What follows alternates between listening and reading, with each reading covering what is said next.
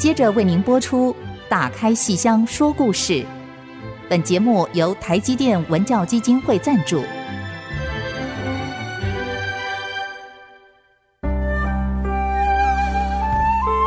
打开戏箱子，看见台上的精彩一刻。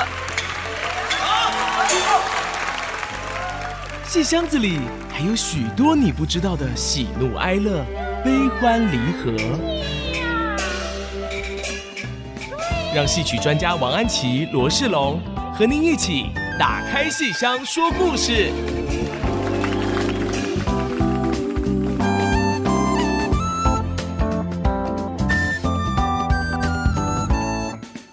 迎大家收听 IC 之音竹科广播电台 FM 九七点五，打开戏箱说故事节目，我是罗世龙，我是王安琪。我们的节目在每个星期五的晚上八点首播，星期天下午一点重播。节目也会在 IC 君的随选直播以及各大 Podcast 平台上线，欢迎大家订阅，就会收到我们每一集的好节目哦。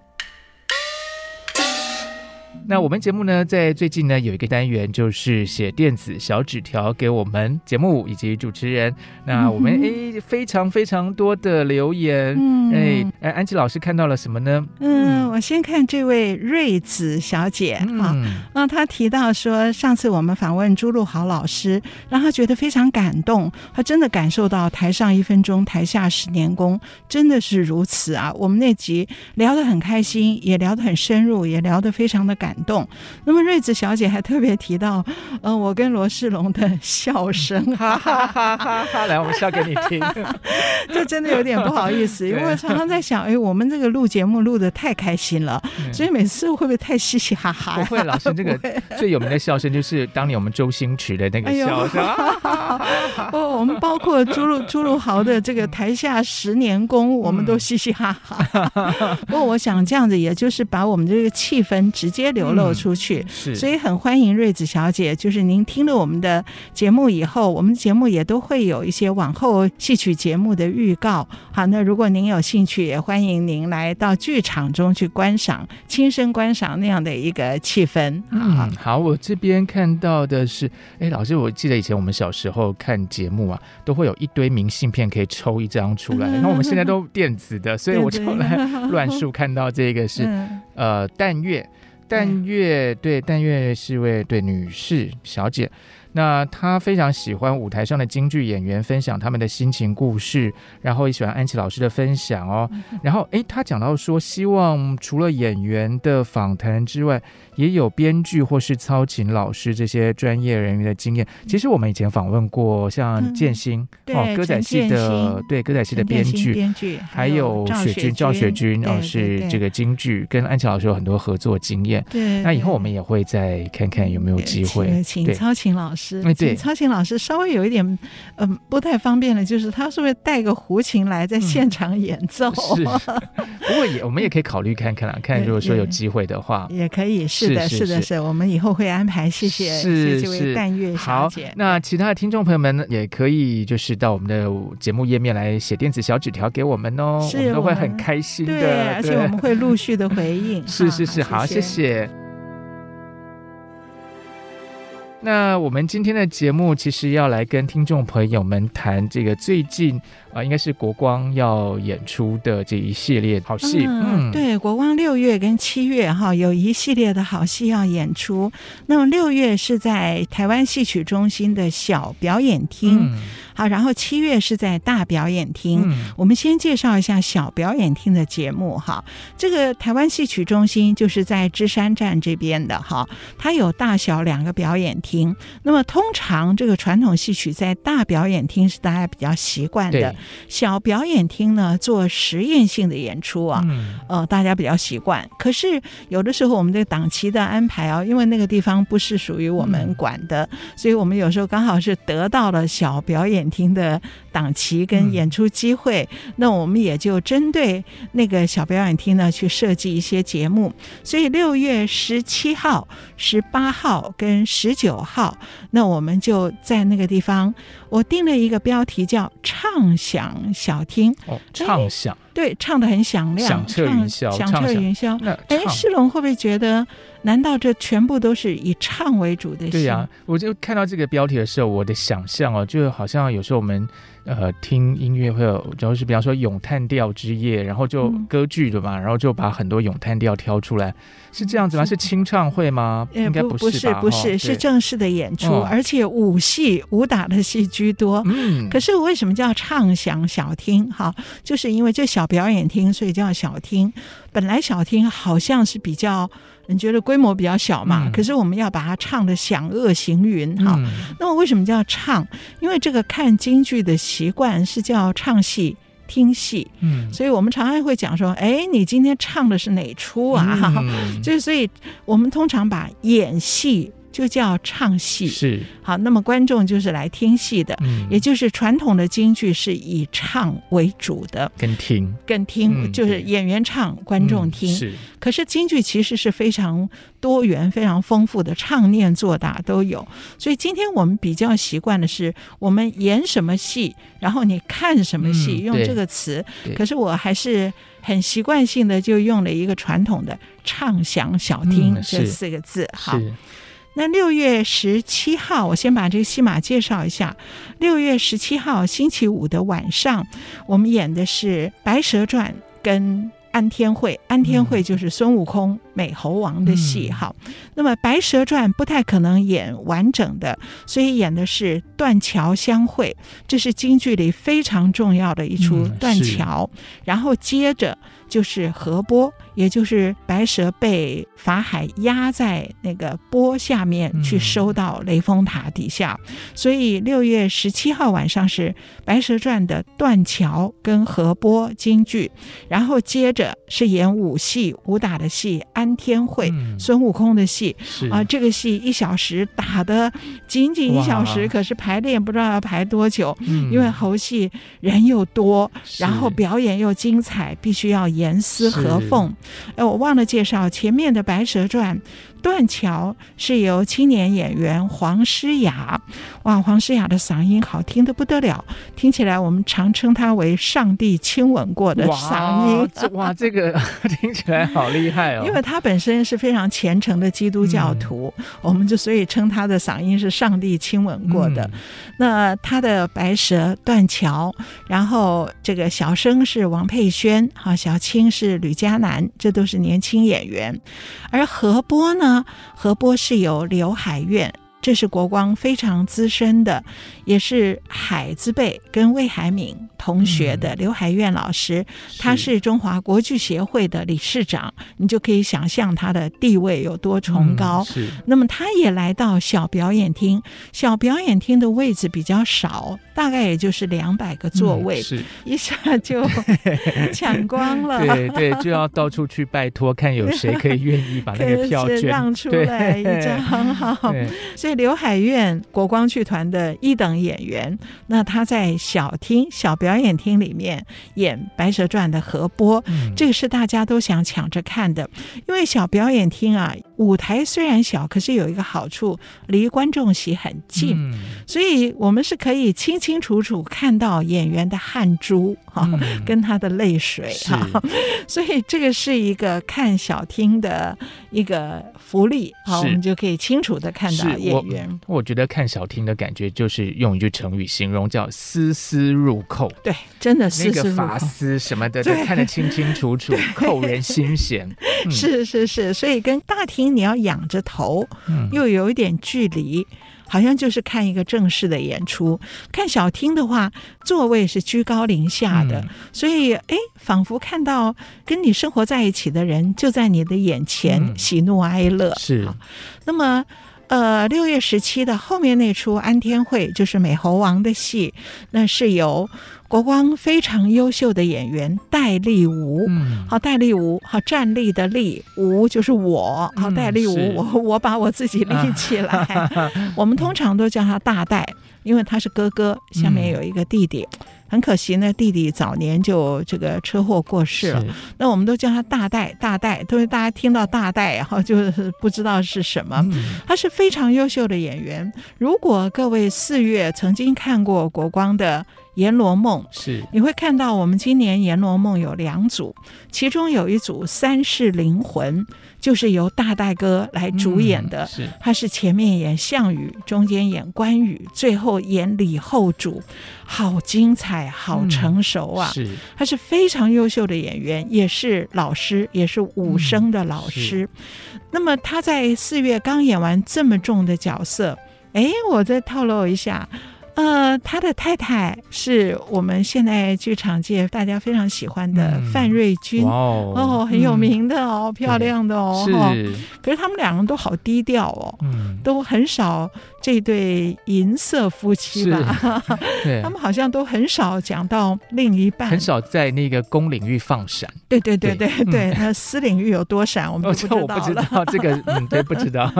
对啊，就是，可是你就可以想象大戴哥有多迷人呢，啊？对啊，而且他其实我我对他有一个印象，就是去年吧，还参与过苗栗的那个亚洲剧团的一个跨界的演出。对，那个假戏真做。对对对，就是他除了京剧舞台上非常精彩的武生之外，那么他在京剧本身也拓宽他的戏路，而且他还常常参与一些实验性的演出。是，而他也拍电影，他拍过徐克的《七剑》。嗯，对。那所以他是一个全方位、全方位的演员。是。那么关于他的安天会。安天会哈，六月十七号晚上，他演的是孙悟空，嗯、是美猴王。是我们刚刚讲了半天，项羽、关羽、李后主，怎么一下子变成了猴子？是 对。那么他是武生，哎，大家可能会有一个错觉，孙悟空是武丑吧？有人会这样以为。嗯、为什么是武生？那么关于这个京剧角色行当的问题。我们等一下在下一节，好，没有问题。戏曲有门道，道再来跟听众朋友们分享。这总之呢，六月十七号是我们畅想小厅的第一天的演出哈，又是蛇又是猴子的，很热闹的一个。对，好，我们休息一下，马上回来。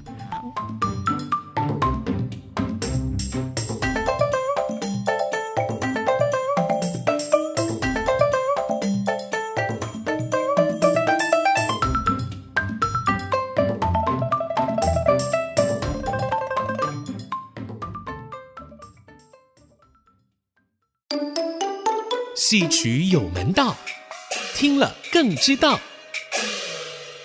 戏曲有门道，今天要来跟听众朋友们聊一聊，什么叫做武生？嗯，是京剧的武生。哦，这听起来就很帅，武功高强哈。可是下面他还分了很多不同的人物类型，最常听到的就是有长靠武生跟短打武生，一长一短，好，这个是可以很清楚的对立区分的。那么什么叫长靠呢？靠依靠的靠就是穿上铠甲。那么靠这套装扮呢、哦，非常的繁复。各位如果偶尔看过戏，大概就会知道。背后插了四面靠旗，好，背后插了四面旗帜，然后你身上穿的那个靠的身子哈是非常宽的，因为铠甲一定会比你原来的身体要要宽阔出来，才能够挡住外面所有的刀枪剑戟。然后两边还有靠腿，好，然后下面当然是要穿厚底靴，所以靠这身装扮本身就非常的繁复。那么长靠。就代表上阵打仗穿上了铠甲、戴上了盔头的，通常都是将军，甚至是统帅。如果是统帅，在扎靠之后，头上还插两根翎子、两根鸡毛。所以你想想看。穿着这样，不是站出来就站着而已，他是武生，常靠武生是要穿这么繁复的衣服出来打仗的，所以有多辛苦啊！那可是这也就是武生迷人的地方。那么短打呢？不需要穿铠甲，不需要穿靠，他穿的比较简单。那么通常就是一些呃江湖的英雄好汉呐、啊，哈这些，他们穿的简单，可是也不能让你轻松，也就是你要翻滚的非常的多。好，因为你穿的简单，你扎着靠很难翻呐、可是也不是说扎着靠就不翻了哈。那么短打的武生，你的翻滚是一定要非常精彩的。所以不管是长靠武生或短打武生，他常常演不同的人物类型。常靠武生像赵云、马超，好，这种你是上阵打仗的将军。那么短打的话，江湖人士武松、石秀，还有一出戏叫《花蝴蝶》，就是一个采花大盗。哈、嗯，当然这个都是属于短打的。可是武生也不止这两种，还包括勾脸武生，也就是刚才那些都是俊脸，我的本脸。英俊的脸，另外一种勾脸武生，就是我看起来像花脸，和，我整个有花脸的脸谱，可是我是武生来演的，譬如像这个。三国里面的姜维，三国比较后期的这个姜维的铁笼山这种戏，就是武生里面非常重的分量的戏。而这个武生，你除了扎靠之外，脸上是要勾脸的。然后楚霸王也是，楚霸王虽然花脸可以演，可是武生也是把它当做勾脸武生的一类，所以他必须有非常凝重的一个气魄，力拔山兮气盖世哈。所以长靠短打勾脸，还有红生，就是我们讲的关老爷关公哈。关公老生可以演，可是武生也必须要会红生戏，所以武生多累呀。好，我今天赵云，明天武松，后天我是姜维，然后大后天我就是关老爷，红生戏。还有一类呢，猴子。这个、嗯、这个差距很大耶。我们觉得姜维跟关公好像差别不大，可是猴子关公跟猴子差别 就很大了，非常大。嗯、所以孙悟空猴戏它不是武丑，就本来是属于武生的。后来有一些武丑唱丑行的人也把这个戏拿过来，所以偶尔也有武丑的演。可是就武生这个京剧的角色行当而言，它是人物分类中的必学的。所以你凡是学武生，你要能演赵云，能演石秀，然后能演姜维，能演关公，也能演猴子。这。这我，所以我们今天常说跨界或是多元，其实京剧武生的本身就是跨界。你说今天演关公，明天演猴子，这不是跨界是，什么？其实就是戏曲里的十项全能运动员的概念。就，就是，是哎，不止运动，你的眼睛怎么眨都要不同。哦、关老爷绝不能像猴子一样的眨眼睛。啊、是，是所以武生好难哦，哈，都必学哦，这些都是他们必学的哈。嗯戏曲有门道，今天跟大家谈的关键词就是武生。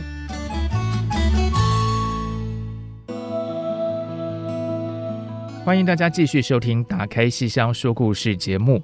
那么，我们今天要跟听众朋友们聊的就是国光剧团在六月份演出的《畅想小厅》这一系列的好戏。对对对，三天四场。是我们刚先介绍了六月十七号礼拜五晚上。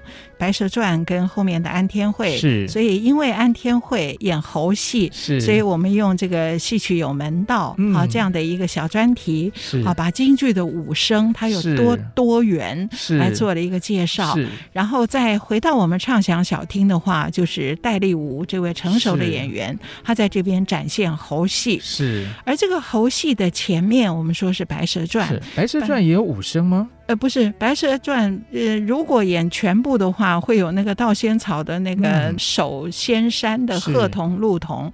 可是我们在这里演的就是断桥跟河波，嗯、就是纯粹是白蛇跟小青跟那个许仙的故事。嗯、我记得我们节目去年的端午节，一年前，一年前，对，我们介绍过。端午节，所以介绍过《白蛇传》，又由《白蛇传》衍生出国光以《白蛇传》为核心的百年戏楼。好戏，好看。好戏，对。嗯、所以之前我们《白蛇传》稍微有介绍一下，那么这次我们就要演喽。演出的是传统《白蛇传》最核心的断桥。我好喜欢这个剧本，嗯、田汉是好他所编的。《白蛇传》，尤其是断桥这一出啊，京剧的这个断桥绝对是经典中的经典。昆曲也有断桥，好，当然昆曲在前面了。昆曲的断桥啊，身段也非常好看，这个曲子也好听。可是我个人呢，我觉得就剧本而言呢，田汉的成就超越了原来的昆曲，为什么呢？因为这个田汉的这个《白蛇传》演到断桥的时候啊，我觉得白蛇下定了决心要把自己是蛇这个身份讲出来。我觉得这个是非常非常不容易的。他这么爱许仙。然后怀了许仙的孩子，可是许仙一直怀疑他，又惧怕他，所以许仙躲到了金山寺上面去靠向法海和尚。然后白蛇为他去水漫金山，而打不过，又流落到断桥旁边。那个时候再见到许仙，他却做了这样一个决定，他觉得走到这一步，我必须对你坦白。我不是人，我是蛇，嗯、所以他先见到许郎的时候，骂了他几句也狠心呐、啊，什么你忍心如何如何。可是接下来他决定了，他决定他说他要唱出来说。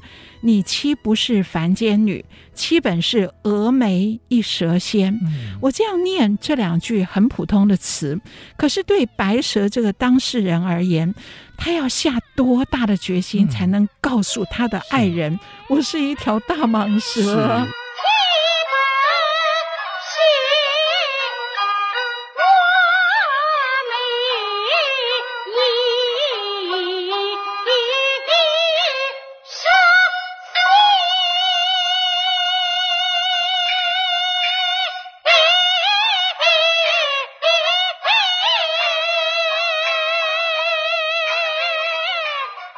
这段表演的时候，我觉得好动人呢、哦。就是小青啊，阻止他。嗯，小青好担心哦。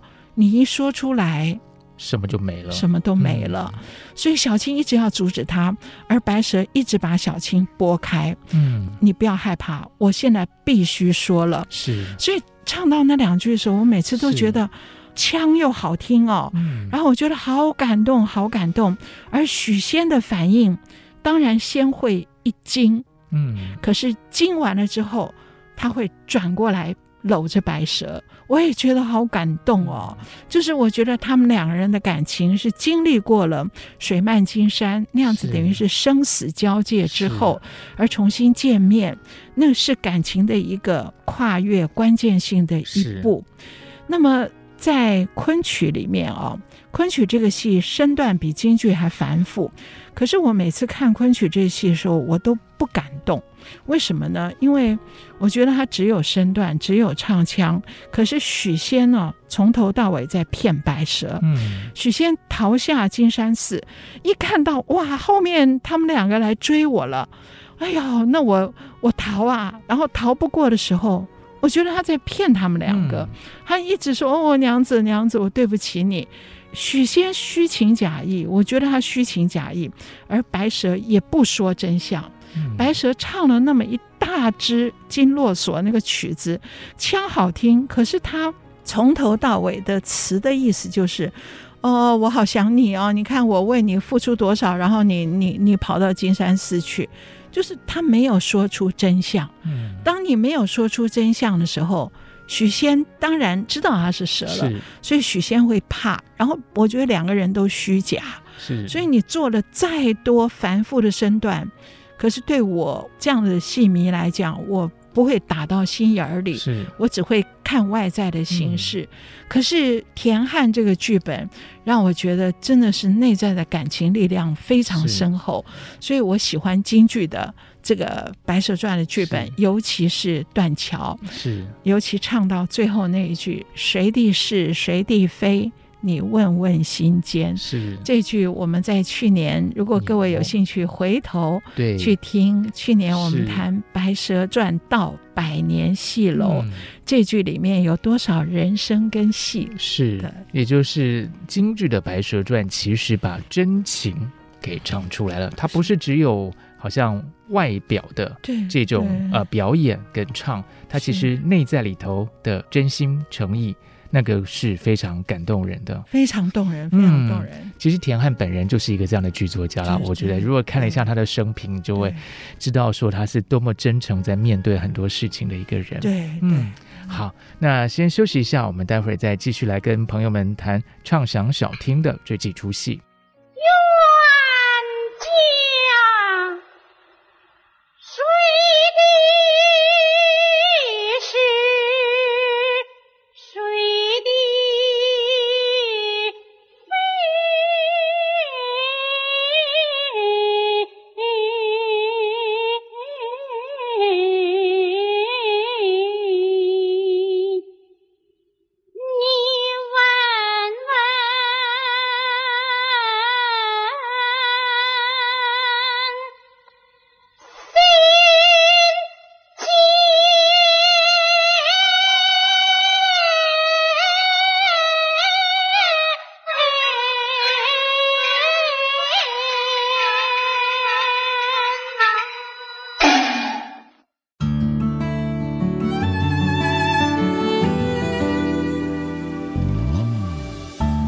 继续收听《打开戏箱说故事》节目。那么，其实刚才我们呃在谈到这个《白蛇传》的呃断桥跟河波，细心的听众朋友们听好了，你们每次在听我们节目开始的片头的时候呢，其实就有《白蛇传》的一个 哎唱段在里头哦。你知道在哪里吗？如果你知道的话，请记得赶快到我们的节目页面写电子小纸条告诉我们，我们一定会在节目里给你很好的 feedback。赶快来告诉我们吧。嗯，大家仔细听哈。嗯、好，刚刚我们介绍了断桥，好，我的田汉的京剧剧本，然后由杜近芳把这个戏唱红。嗯、那么这次我们是由青年演员黄诗雅，好，那她唱的这个断桥，我非常非常的喜欢。然后后面的这个断桥下面的河波，好，那个波啊，就是。那个托塔李天王啊，嗯、法海请来托塔李天王，嗯、拿了一个钵，把白蛇扣在一个，嗯、就是其实是和尚的钵，是把它扣在里面，然后去压到雷峰塔下面。嗯、所以也就是白蛇跟许仙以及跟他刚满月的孩子生离死别的这个关键的时刻。那么这一段呢，河波哈，那我们是由刘海苑老师来演。这段呢，有一个非常好听的唱腔，我们通常把这段唱叫小乖乖。嗯，好，是什么呢？小乖乖，因为他对他的儿子 哦，这刚满月的婴儿，哦、好，那一天其实是白蛇的婴儿的满月酒，嗯、要请满月酒。哎，结果他在对镜梳妆啊，镜子里看到。法海来了，哇！他知道完了，好，没有想到法海这样的纠缠他，等他把孩子生下来，还是要把他抓走，押到雷峰塔下面。所以他先逃，然后逃不开。后来他被压在那个收在那个钵里面以后，他要求要她的丈夫把孩子抱过来，然后他唱了一段说。让我再亲亲儿的脸，再吻儿的腮，点点珠泪洒下来。我要让儿再吃娘一口奶。嗯，所以这段的唱词，这段倒不是田汉，这段是另外一个呃赵艳霞这位赵派的旦角儿呢，他新编出来的。哇，这段好感人哦，因为用非常。非常生活化的一个母亲的口吻，好，我要再让儿吃娘一口奶，好，然后我今天跟你分别以后，再也没有见面的日子了，真是好可惜的是，你才生出来才满月，可是我给你做衣服，给你做鞋袜，装满了整个的柜子，春夏秋冬的我通通都做了，然后你可以从一岁穿到十岁，穿也穿不过来，可是没有想到今天就要分别了。所以这一段小乖乖，好，是我们通常觉得《白蛇传》在后面哦，就是前面的断桥是她对丈夫的剖白，她的身份，而剖白之后还是最后还是生离死别。所以这段唱河波不长，可是这段唱足以真是让人泪下。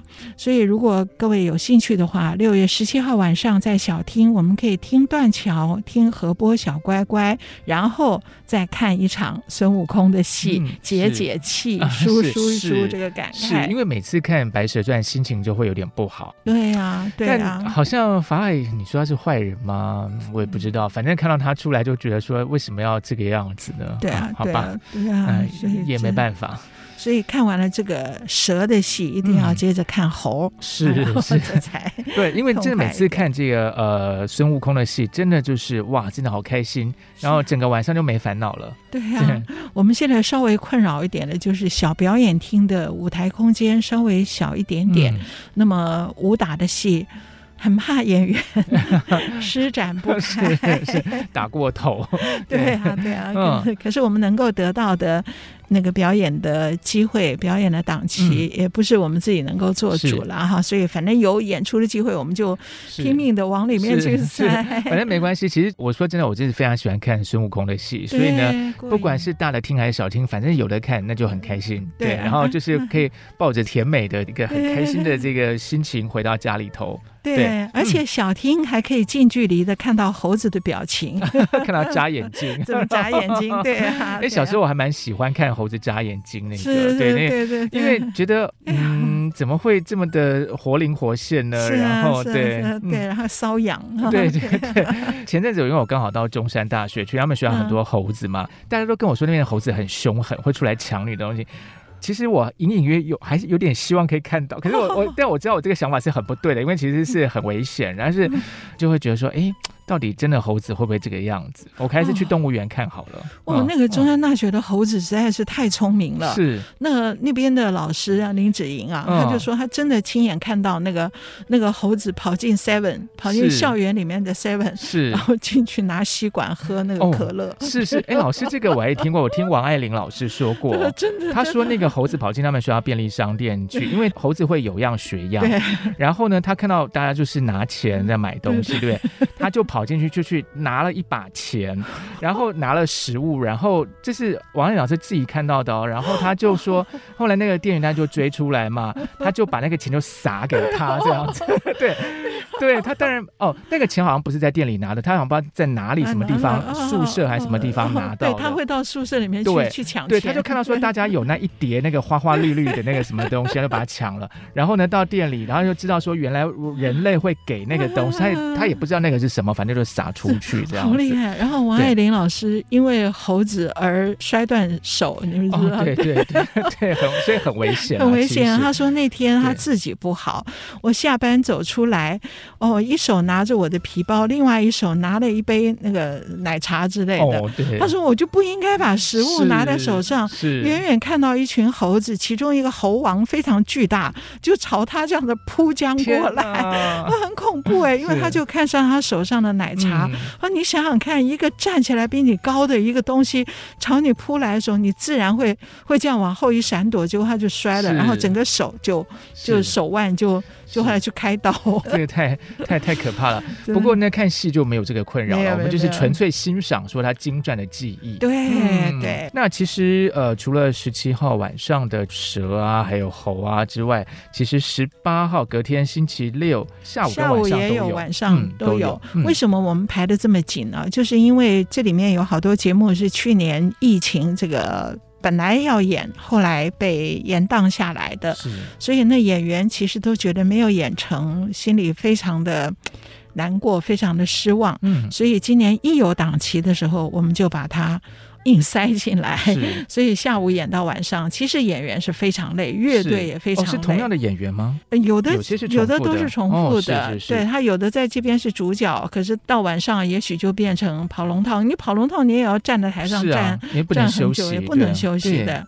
所以他们有常常就中间吃饭吃便当时间都不太够，因为要化妆啊，是很累很累的。可是就希望能够保持一个演出机会。是。那么六月十八号星期六下午的这个戏呢，我们之前有介绍过。去年七月的时候，其实我们介绍过有两集的看玉川的这个节目。是看玉川，又叫匡妻嫁妹。嗯、去年七月，七月去年七月我们的节目，我们的节目是可以回播去听的。嗯、所以那个听众朋友有兴趣的话，那七月的我们花了两集的时间。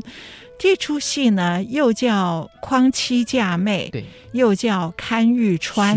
那么，什么叫匡妻嫁妹？就是诓骗了人家的妻子。然后呢，就不是辜负了人家吗？那你要怎么样来偿还呢？就把自己的妹妹嫁给人家，嗯、所以叫匡妻嫁妹。一听就是喜剧，喜剧就前面当然有点悲，嗯、可是这个戏很剧情非常 曲折，剧情离奇曲折，非常好玩。嗯、那么又叫勘玉川，勘就是勘察。嗯，好，因为整个事情是由玉川手上的玉镯玉川引起的，最后是命案。案的，嗯，所以有一个八府巡案来勘察玉川所引发的。命案还不止一条人命呢，可是他又是后面又是喜剧收场。对，所以其实去年我们讲了很多细节哈。对对对，嗯、我还记得当时很多人问，哎，那个晚上瑜伽发生了什么事情？发生了好多事，是是很忙的那个晚上，很忙很忙的一个晚上哎。嗯、对，有人进来结了婚，然后有人又死在那里。对哦，真的是天亮的时候发觉什么悲喜什么都有啊。对，是，而且还有这个好像什么长得很像的人。人都出现了，对对对，很好玩，这戏非常好玩。嗯，而我们这次六月十八号礼拜六下午呢。关键的重点是由林嘉玲，好，我们这位青年非常俊俏的旦角儿演员林嘉玲，他姓他是凌波的凌，然后嘉玲，所以我们很多戏迷写他的名字啊，觉得林嘉玲，因为他最后一个临又是来临的临，好，欢迎光临的临，觉得有点麻烦，所以他们常常就打字时就写凌。加上就阿拉伯数字的零，啊、再加上一个零。加加减符号的加，加再加上一个零等于零。对，它很漂亮。它、嗯、在《阎罗梦》里面是其中一组，嗯、是由虞姬演到刘备夫人，再演到小周后。然后他还在我们很多戏里，我们等一下下一集。鬼风好像也有鬼鬼风，他也有，他演大批官庄周妻子。是，还有呢，我们就等下一段的节目再来跟听众朋友们畅谈。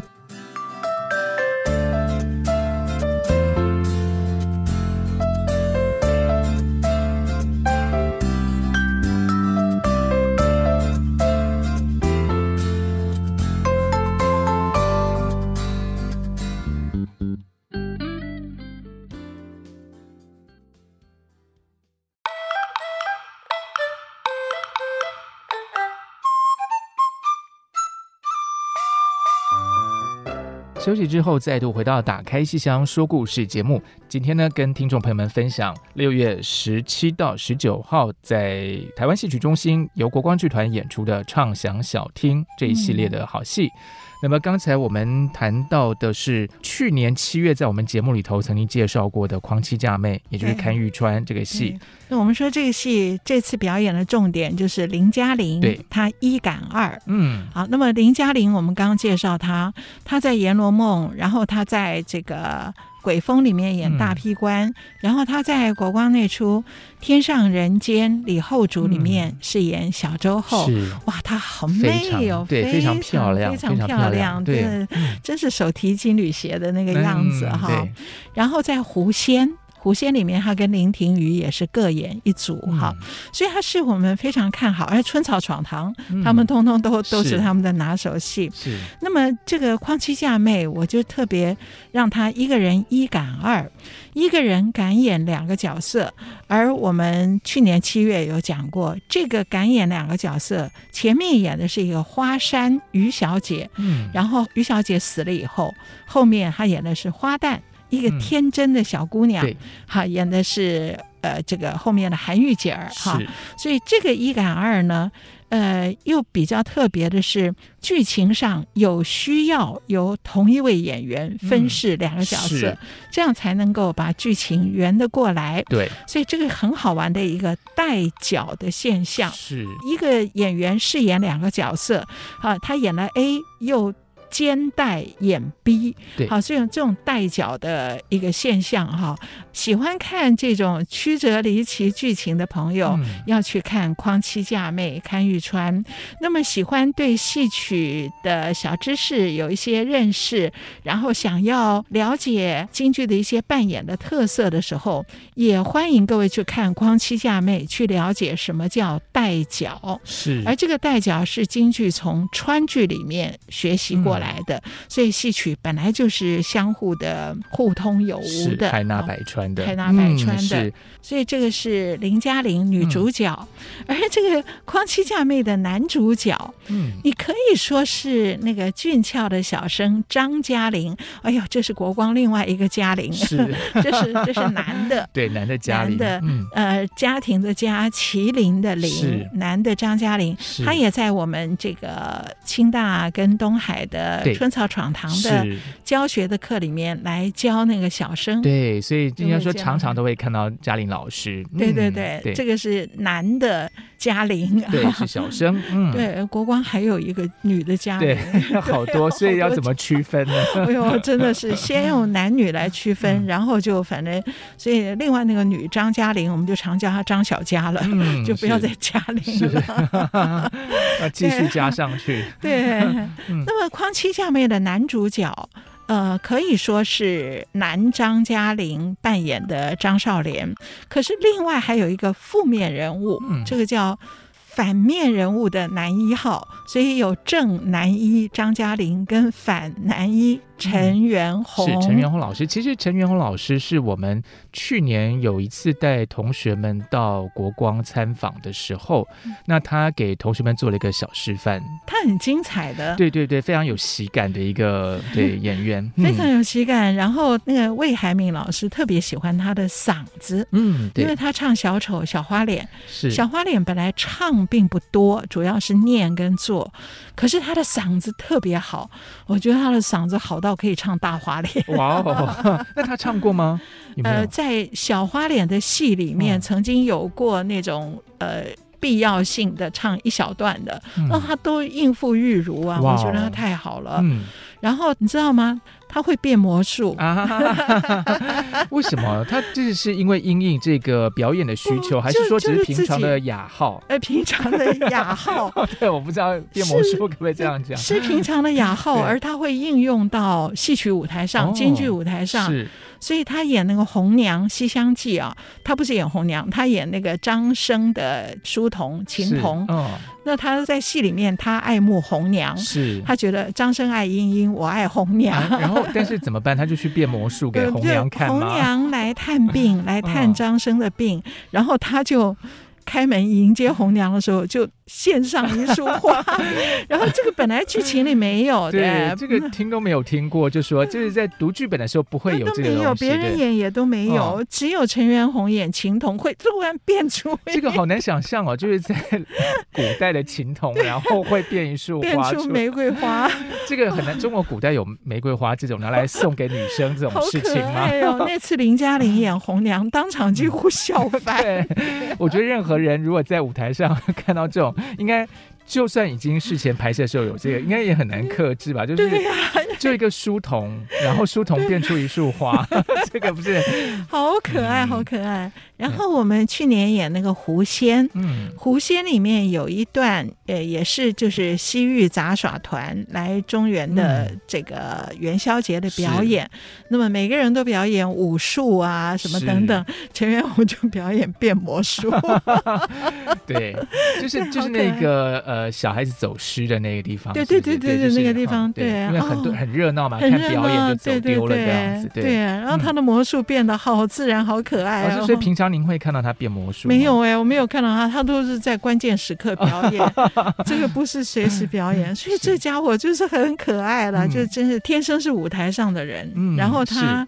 在东吴大学读硕士，嗯，而且是不是戏剧系硕士，是中文系硕士哦，是，就是是很厉害的。嗯、那所以陈元洪是我们国光的一个我很喜欢的一个宝。嗯、那么他在《匡妻嫁妹》堪玉川里面是负面人物的男一号，所以整个的剧名《匡妻嫁妹》就是从他身上定名的，嗯、是他去。骗了别人的老婆，嗯，害死了别人老婆的命，然后怎么偿还呢？就把自己妹妹嫁给那个正面的男一号张嘉玲。是，那这个桥段好像比较没有办法安排变魔术的这个情节，对，就没有没有办法，没有办法。其实也是可以啦，他就是比方说变个什么东西骗一骗他妹妹之类的。没有没有没有没有，没有，我在脑洞大开，在想想说怎么样可以造福观众朋友们。他如果每出戏变魔术，哎呀，那那他就他就会被别的请走，请到春晚去了。不止哦，就是我觉得连现代戏剧都会把他整个挖角挖走。对。那么他在平常是小花脸，所以脸上会勾一个白鼻子，一个白豆腐块。嗯、可是他演这个潘玉川《匡妻嫁妹》这个戏里面的负面男一号的时候，因为他要诓骗别人的老婆，诓骗林嘉玲。本来那个小花脸的意思不是长得丑，而是个性不好，嗯，品性不端。是，可是你就脸上就有一个白鼻子啊，那如果 如果那个林嘉玲就这样就就被骗，就看上他，那不是太 有点奇怪，有点奇怪。对，嗯、对，所以我们当年那个郭小庄老师就决定。去掉那个白鼻子，嗯、就让这个负面男一号就是以俊脸，本来的脸出现，才能够骗人家嘛。是。那么这次我们让陈元洪也用俊脸上台，哇哦！告诉他说他好高兴哦，是是是。本来还怕他不答应，因为他小花脸惯了，如果没有那个白豆腐块，他会觉得好像哦，对，浑身不自在。对，有点像那个，像现在我们因为这两年就戴口罩戴习惯，我觉得有时候叫我拿口罩下有点突然有点觉得怪怪的。就当年刚戴上口罩的时候，其实蛮不习惯的。然后你现在突然说，哎，那你把口罩拿下来，我觉得。好像 好像有一个什么 凉凉的一丝风这样吹过来，然后现在是天还不热。其实每次夏天完了以后拿口罩，我都好怕每个人的这个地方都是一块皮肤肤色跟其他地方不一样。是，是别说了，我像我都已经是把年纪的人戴着口罩戴久了，鼻头都会长痘痘，就是连我这么老的人都会。你哪里有老？没有，我现在距离那个该长痘痘的年纪来讲是很老了。对。我们距离老人班还有一段日子，哦，那刚好戴口罩可以挡一下吗？就是不要被晒到。不要我乱讲了，这个没有任何医学根据，大家不要被误导。对，所以我们说的是陈元洪在六月十八号星期六下午，如果您要看这位魔术师的本来真面目，那就是看匡妻嫁妹，拭目以待。拭目以待，这个戏真的好好玩，这是一个荀派戏。我记得我们在节目开播不久也介绍。过京剧的旦行的流派，有梅派，也有荀派，嗯、是。荀慧生。对，好，荀派戏哇，就是演那个尤三姐、尤二姐，嗯、一个人一杆二，哇，那么这个匡七嫁妹也是这样的，也是一个荀派的唱腔，酥酥嗲嗲，好好听，好可爱哦。是，所以欢迎各位，也是近距离可以看美女，嗯、还看俊男。是，其实今天 我们节目里谈到说，像武生，他其实是。什么都要会，对，有点十项全能。对，其实像刚才提到这些，像旦行，嗯、其实也有这种一杆二的这种。对，也就是说，其实京剧里头的演员哦，他绝对不是只有像你想象中说哦，好像就很单一的演一个，没有，没有，他每个都是身怀绝技，都是每个都是什么都要学，什么都要懂。对，对。他们在短暂的时间内可以变出不同的人物性格，然后那是平常就不断的去积累各种的一个呃表演能。量，对，对。然后还有那种其实更重要，我觉得是自己的投入了，因为这个不是说。呃，好像三天打鱼两天的，不是，你是长时间的在那个里头，然后在舞台上可以拿出来用，是是是，对，非常不简单，真的，台上一分钟，台下十年功。是，虽然是小厅，其实看得更清楚，对，而且呢，更享受的就是去看这个功夫，对，怎么样在这个近距离展现出来，对对对对，是。好，其实我们今天节目的时间也差不多要告一个段落了。那我们就先在这里跟听众朋友们说声再见喽。那下个星期我们再来跟大家一起聊畅想小厅的其他的好戏。是，打开戏箱说故事，我是罗世龙，我是王安琪，我们下次再见，拜拜，拜拜。